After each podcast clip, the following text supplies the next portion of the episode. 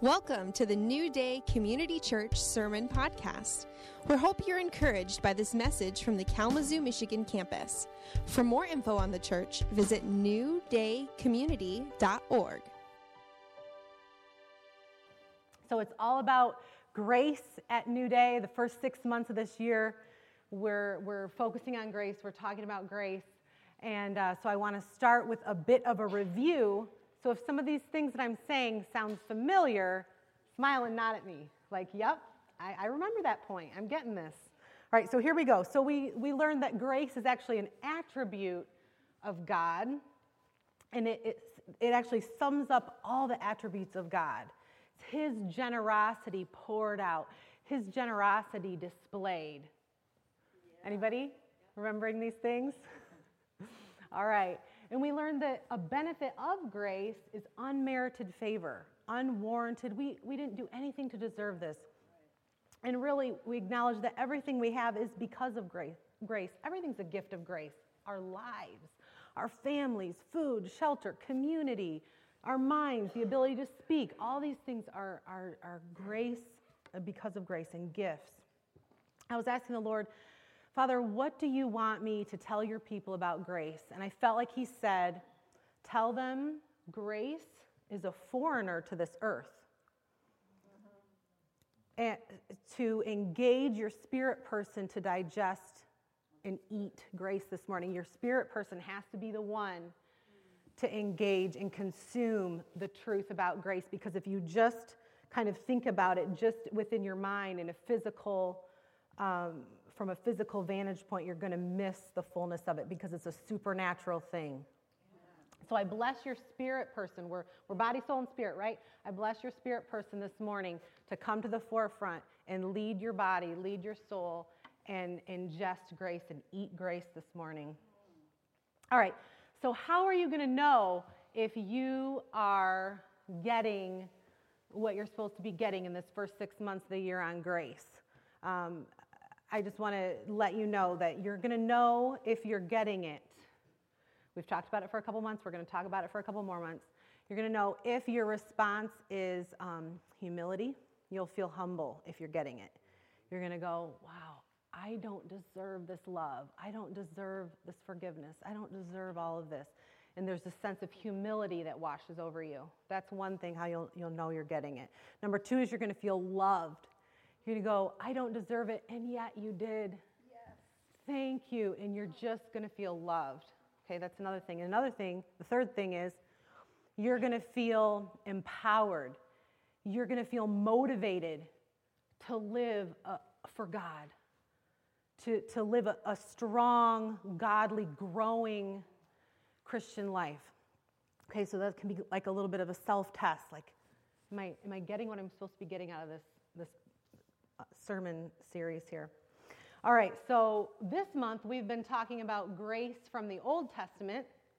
We've, we've heard about some great uh, Bible characters Abraham, the Gibeonites, Jonah, Noah. Well, today I am going to preach um, from the story of Samson. His story is found in the book of Judges, chapters 13 through 16.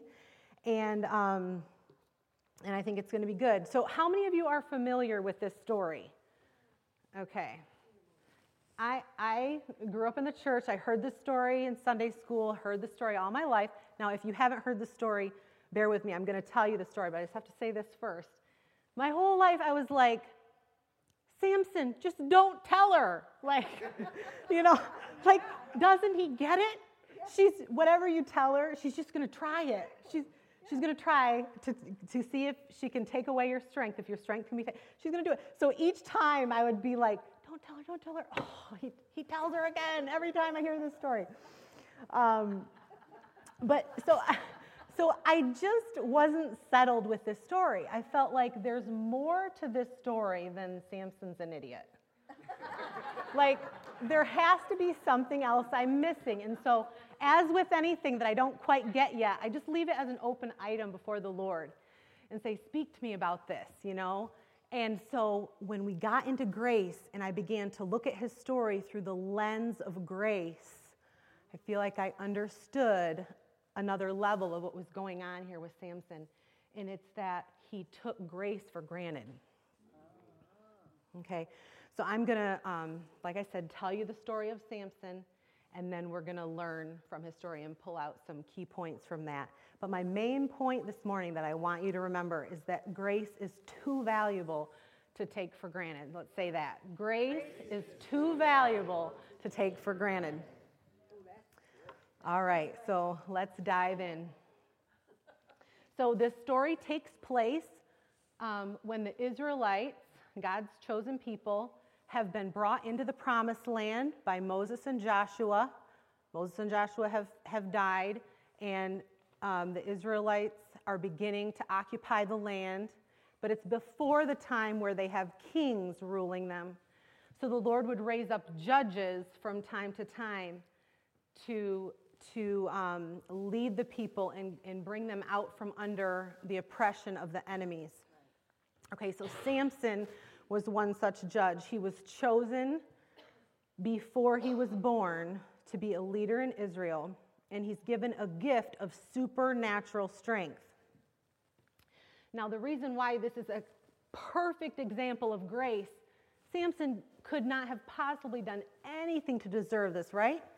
He wasn't even born yet. And so it's just God's love, God's favor, his abundant goodness poured out on this man and his family. And not only that, but all of his people are going to benefit from this grace poured out. So we see this, this grace poured out in Samson's life, this undeserved favor. So an angel appears to Samson's mom and says, You will conceive and give birth to a son. No razor may be used on his head because the boy is to be a Nazarite, set apart to God from birth, and he will begin the deliverance of Israel from the hands of the Philistines. So the Israelites were under the oppression of the Philistines because they had sinned, and as a consequence of that sin, they're, they're in bondage. And so God raises, is going to raise up Samson to, to deliver them, begin to deliver them out from under that. And now, to be a Nazarite, I just want to explain this, what this means. In Numbers chapter 6, it talks about the vow of a Nazarite. And to be a, a Nazar, uh, the vow of a Nazarite would be taken by an Israelite for uh, a specific period of time. And during that time, you would specially devote yourself unto God. During that period of time, you would not cut your hair, you would eat you would drink no wine, you'd eat no grape products, and you'd avoid all contact with any um, dead bodies. And so this would be the um, this vow of a Nazarite. And so Samson's unique because th- this was meant to be a lifelong vow for him um, that he was going to be a Nazarite for his whole life. Another interesting thing about Samson that makes him unique is that he's a one man ar- one man army.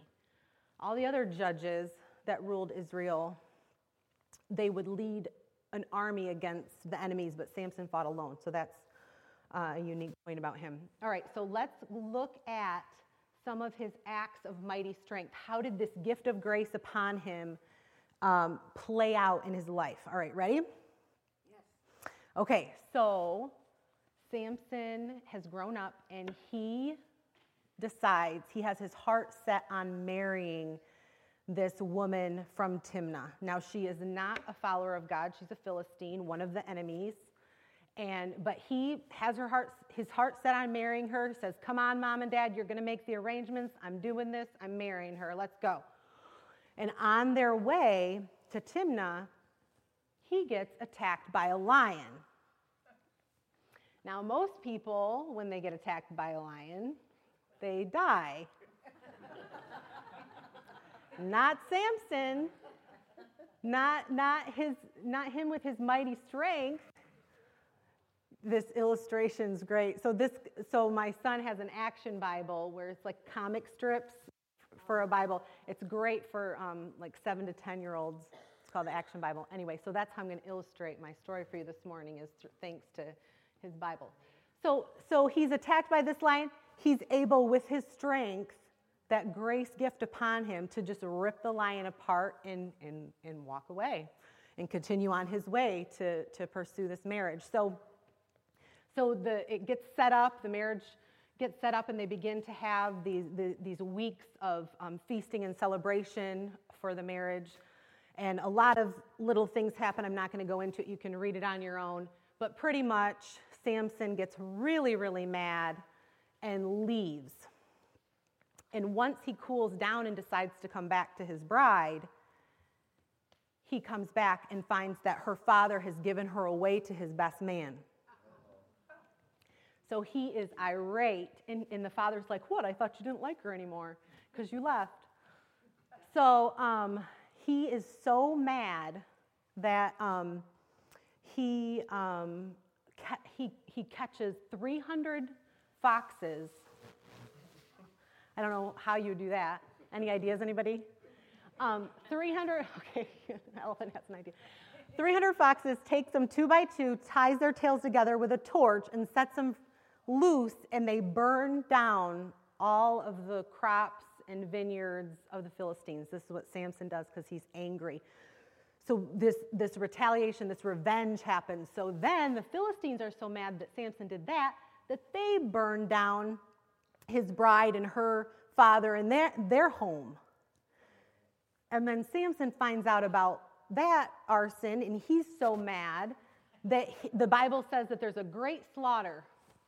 So Samson just goes crazy, killing a bunch of Philistines just in this anger. And, and so this is how he's using his um, this this strength upon him is just is just this killing rampage. It's crazy, right?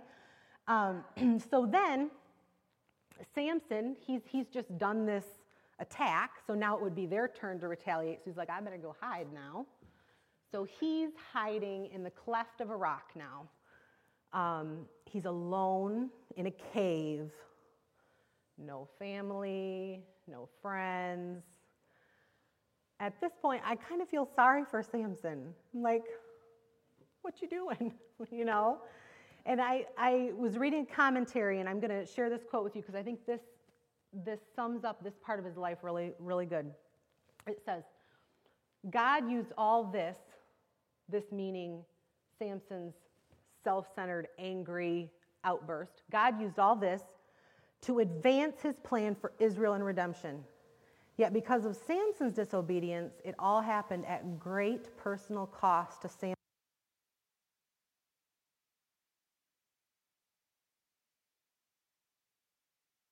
way that blessed Samson.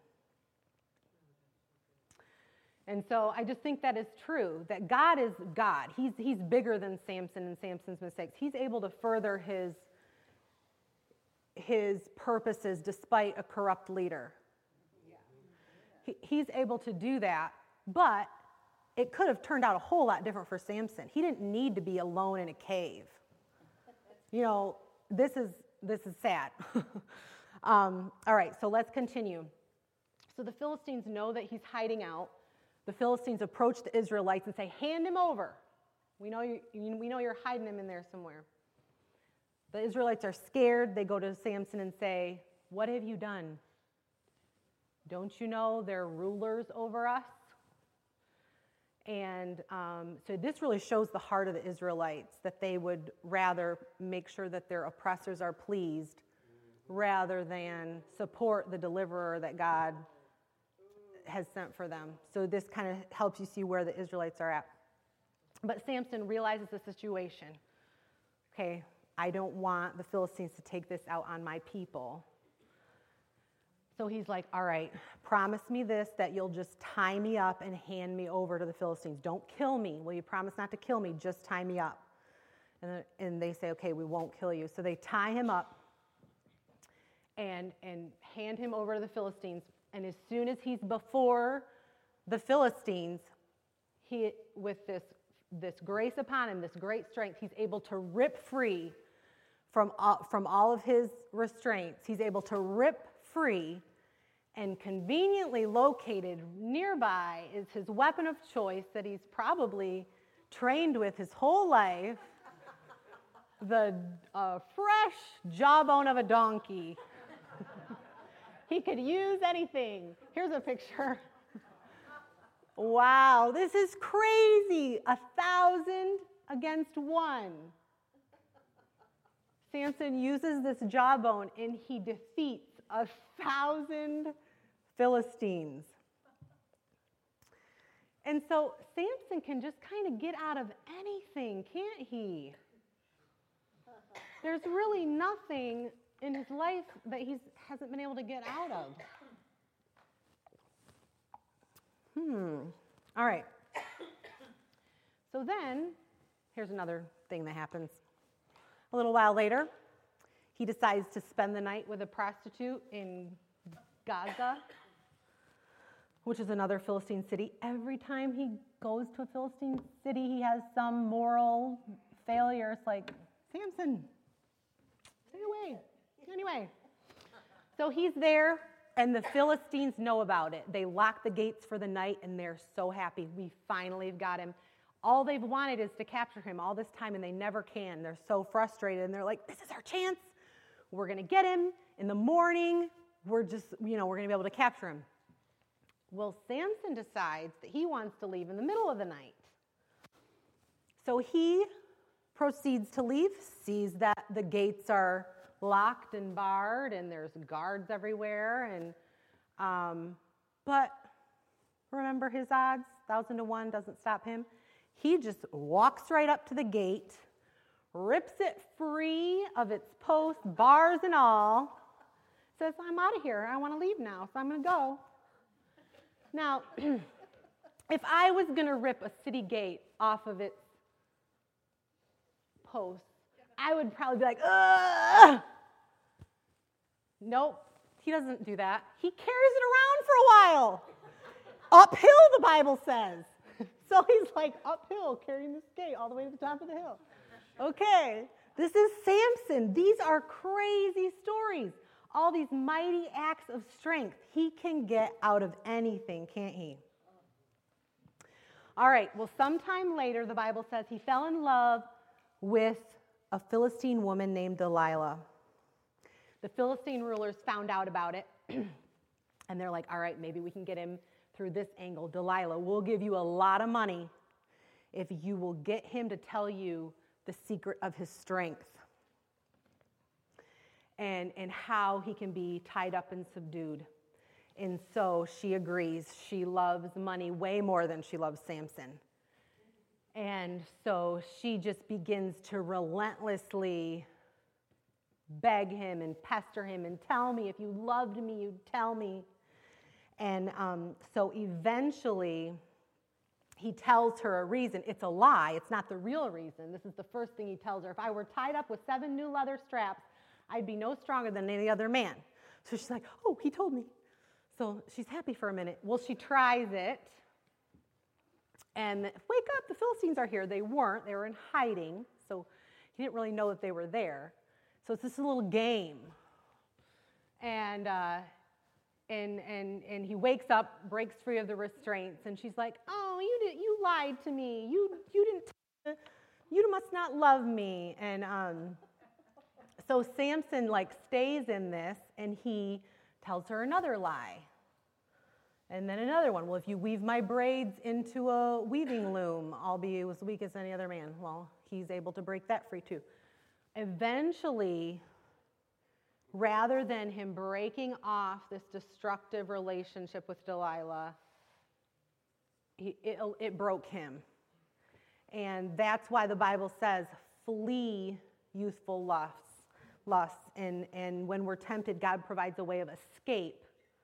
Flee, escape, leaving is the key there. When you linger in the environment and you just stay, you're gonna break eventually. Okay, so he does. He ends up telling her the real reason um, and says, Well, if you, if you cut my hair, if you, you know, shave off my braids, I, I'll be as weak as any other man. And so, um, so she realizes this is the one. The Philistines are, are in hiding and ready. She puts him to sleep, lulls him to sleep in her lap and a Philistine barber comes in. Now, I think it's sad that a hairdresser is the villain in the story. For those of you that might not know, I'm also, uh, other than being a pastor, I'm a hairdresser. So, anyway. so um, anyway, so the Philistine hairdresser comes in, shaves off his braids, and it says that Samson begins to weaken and his strength left him. And this is our key verse. Then Delilah said, Samson, the Philistines are upon you. He awoke from his sleep and thought, I'll go out as before and shake myself free. But he did not know that the Lord had left him. Samson finally had to reckon with taking grace for granted. His rejection of God caught up to him. The grace upon Samson lifted, the supernatural strength lifted. The Holy Spirit left. His hair was cut. His hair was the symbol of his consecration to the Lord, and it was the pledge of God's favor to him. See, I think Samson was so accustomed to getting out of every bind, no matter how big. A lion, no problem. A thousand to one, no problem. A huge heavy city gate and all these guards, no problem. Right? So no wonder he toyed with Delilah. He never knew what it was like to not have that gift of grace. It wasn't in his realm of understanding. I don't think he ever considered it. It'll always be there, he thought. He can wield his strength and get out of any trouble. He'd lived in compromise, taking it for granted for so long that he thought it wouldn't make a difference. And I think he misinterpreted the delay of God's judgment as a sign that, that it was really okay. That God, you know, oh, I guess God supports us, it's, it's okay. Well, it's not okay. God's timing is different than ours. When we, you know, it, it's not like immediately a lightning bolt strikes. You know, it's like he gives time and space. He wants to see if people's hearts are going to turn. And he's patient, but there is judgment as well. So, anyway, I think Samson misinterpreted the delay of God's judgment that everything that he was doing was okay. But remember, God's purpose was still bigger than Samson himself, and God was able to further his purposes to lift the oppression off the Philistines despite Samson's sin. Romans 6 says, Shall we go on sinning so that grace may increase? By no means. We died to sin. How can we live in it any longer? Going on sinning and grace don't belong together. Count yourself dead to sin, but alive to God in Christ Jesus.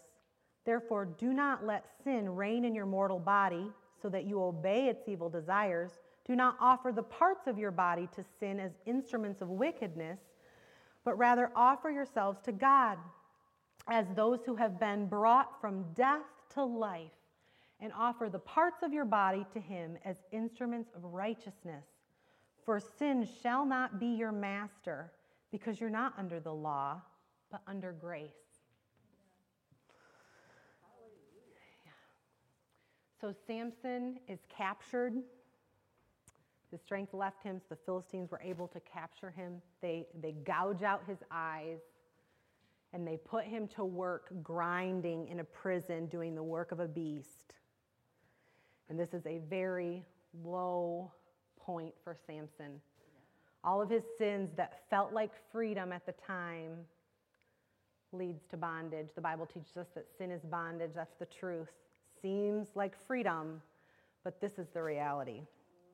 And that's where it led him. No freedom at all, not even the freedom to see. This is extremely sad and low. And I love this phrase in the Bible what comes next?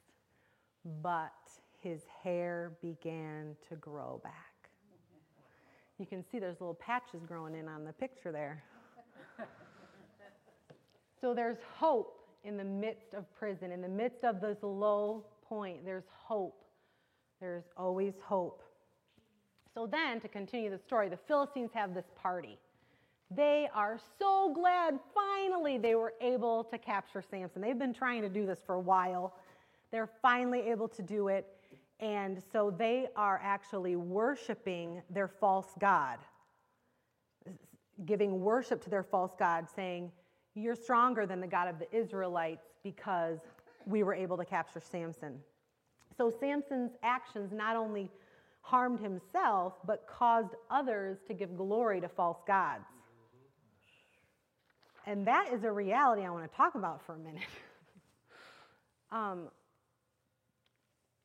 how many of you know somebody who, because of um, maybe a, a, a, Christian leader who disobeyed God or sinned, or a, a sinful act of a Christian, causes someone else to deny God or reject relationship with God? Does anybody know anybody like that?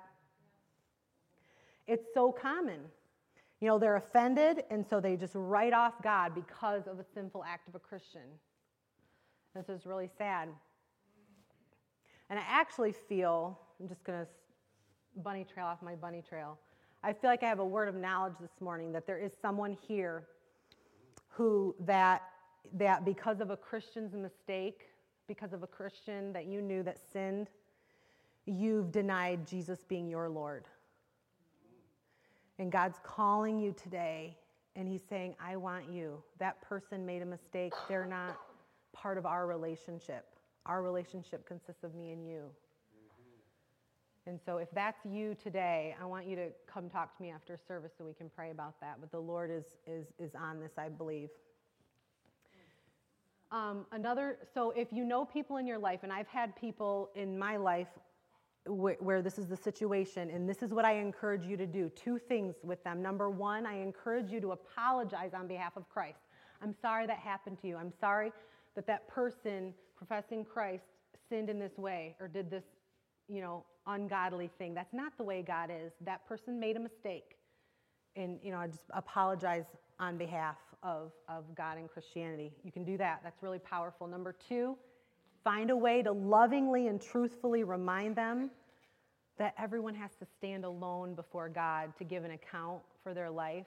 They don't get to bring that person with them to point the finger. They have to stand there alone, just them and the God. They have to say, I rejected you.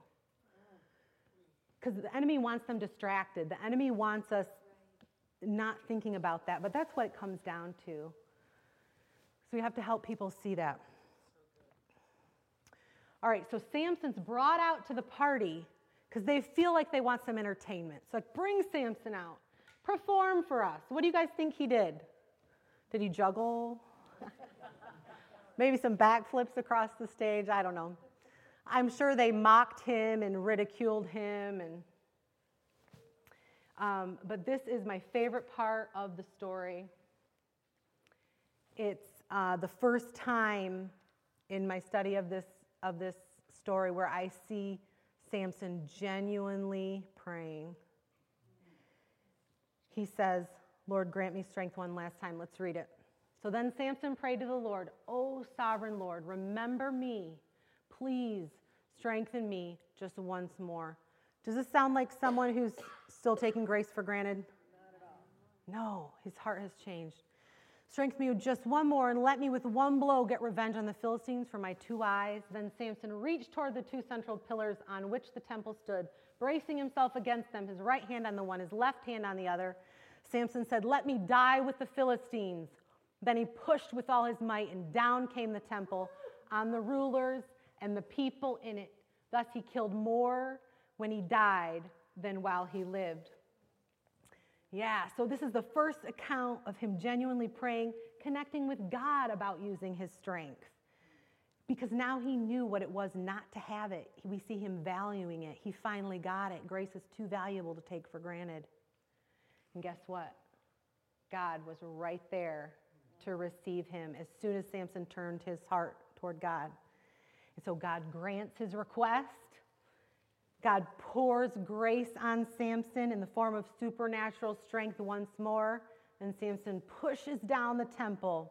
The Bible says 3,000 people were on the roof alone. I don't know how many were in the whole building, but a lot of people, a lot of uh, enemies of the Lord, worshipers of this false God, were destroyed that day. So, two things we can learn from God about grace through this story. Number one, a dangerous but very easy response to grace is to take it for granted. It's a free gift, but it's the most costly and valuable thing. We must know the worth of grace and cherish it as a treasured possession. If not, we'll cast it aside when it suits us, saying, "Oh, I can repent tomorrow." Or I'll just I'll just make it right between God and I on my way to church. You know, I can I can repent next week. I'm going to sleep with my boyfriend tonight and repent tomorrow. Or this, this, I just am going to gossip. This conversation's too juicy to refuse. I'm just going to go for it and enter in, and then I'll just repent later. It's been a stressful day. It's been a really stressful week. I'm just going to, I'm just going to get drunk and, um, and worry about my relationship with God later. Well, I don't need to spend time with God. I don't need to read my Bible um, I'll just go to church and they're going to tell us a Bible story anyway. Um, so we, we need to be on guard against that, against taking grace for granted. And that's what we learn from this. And then the second thing we learn is if we've taken grace for granted, we can turn back to God. God forgives and restores even despite our miscare of grace. He always responds to repentance always responds to repentance. Sin still has consequences. Grace doesn't mean that all consequences are removed. Right. Samson still died. It was a waste of a great potential of a life.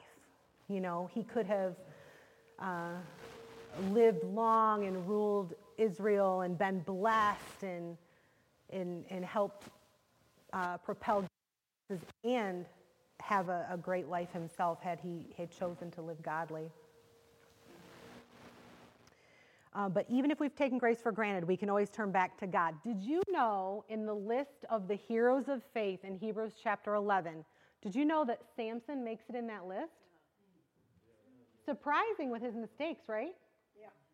But this is what it says Samson, whose weakness was turned to strength.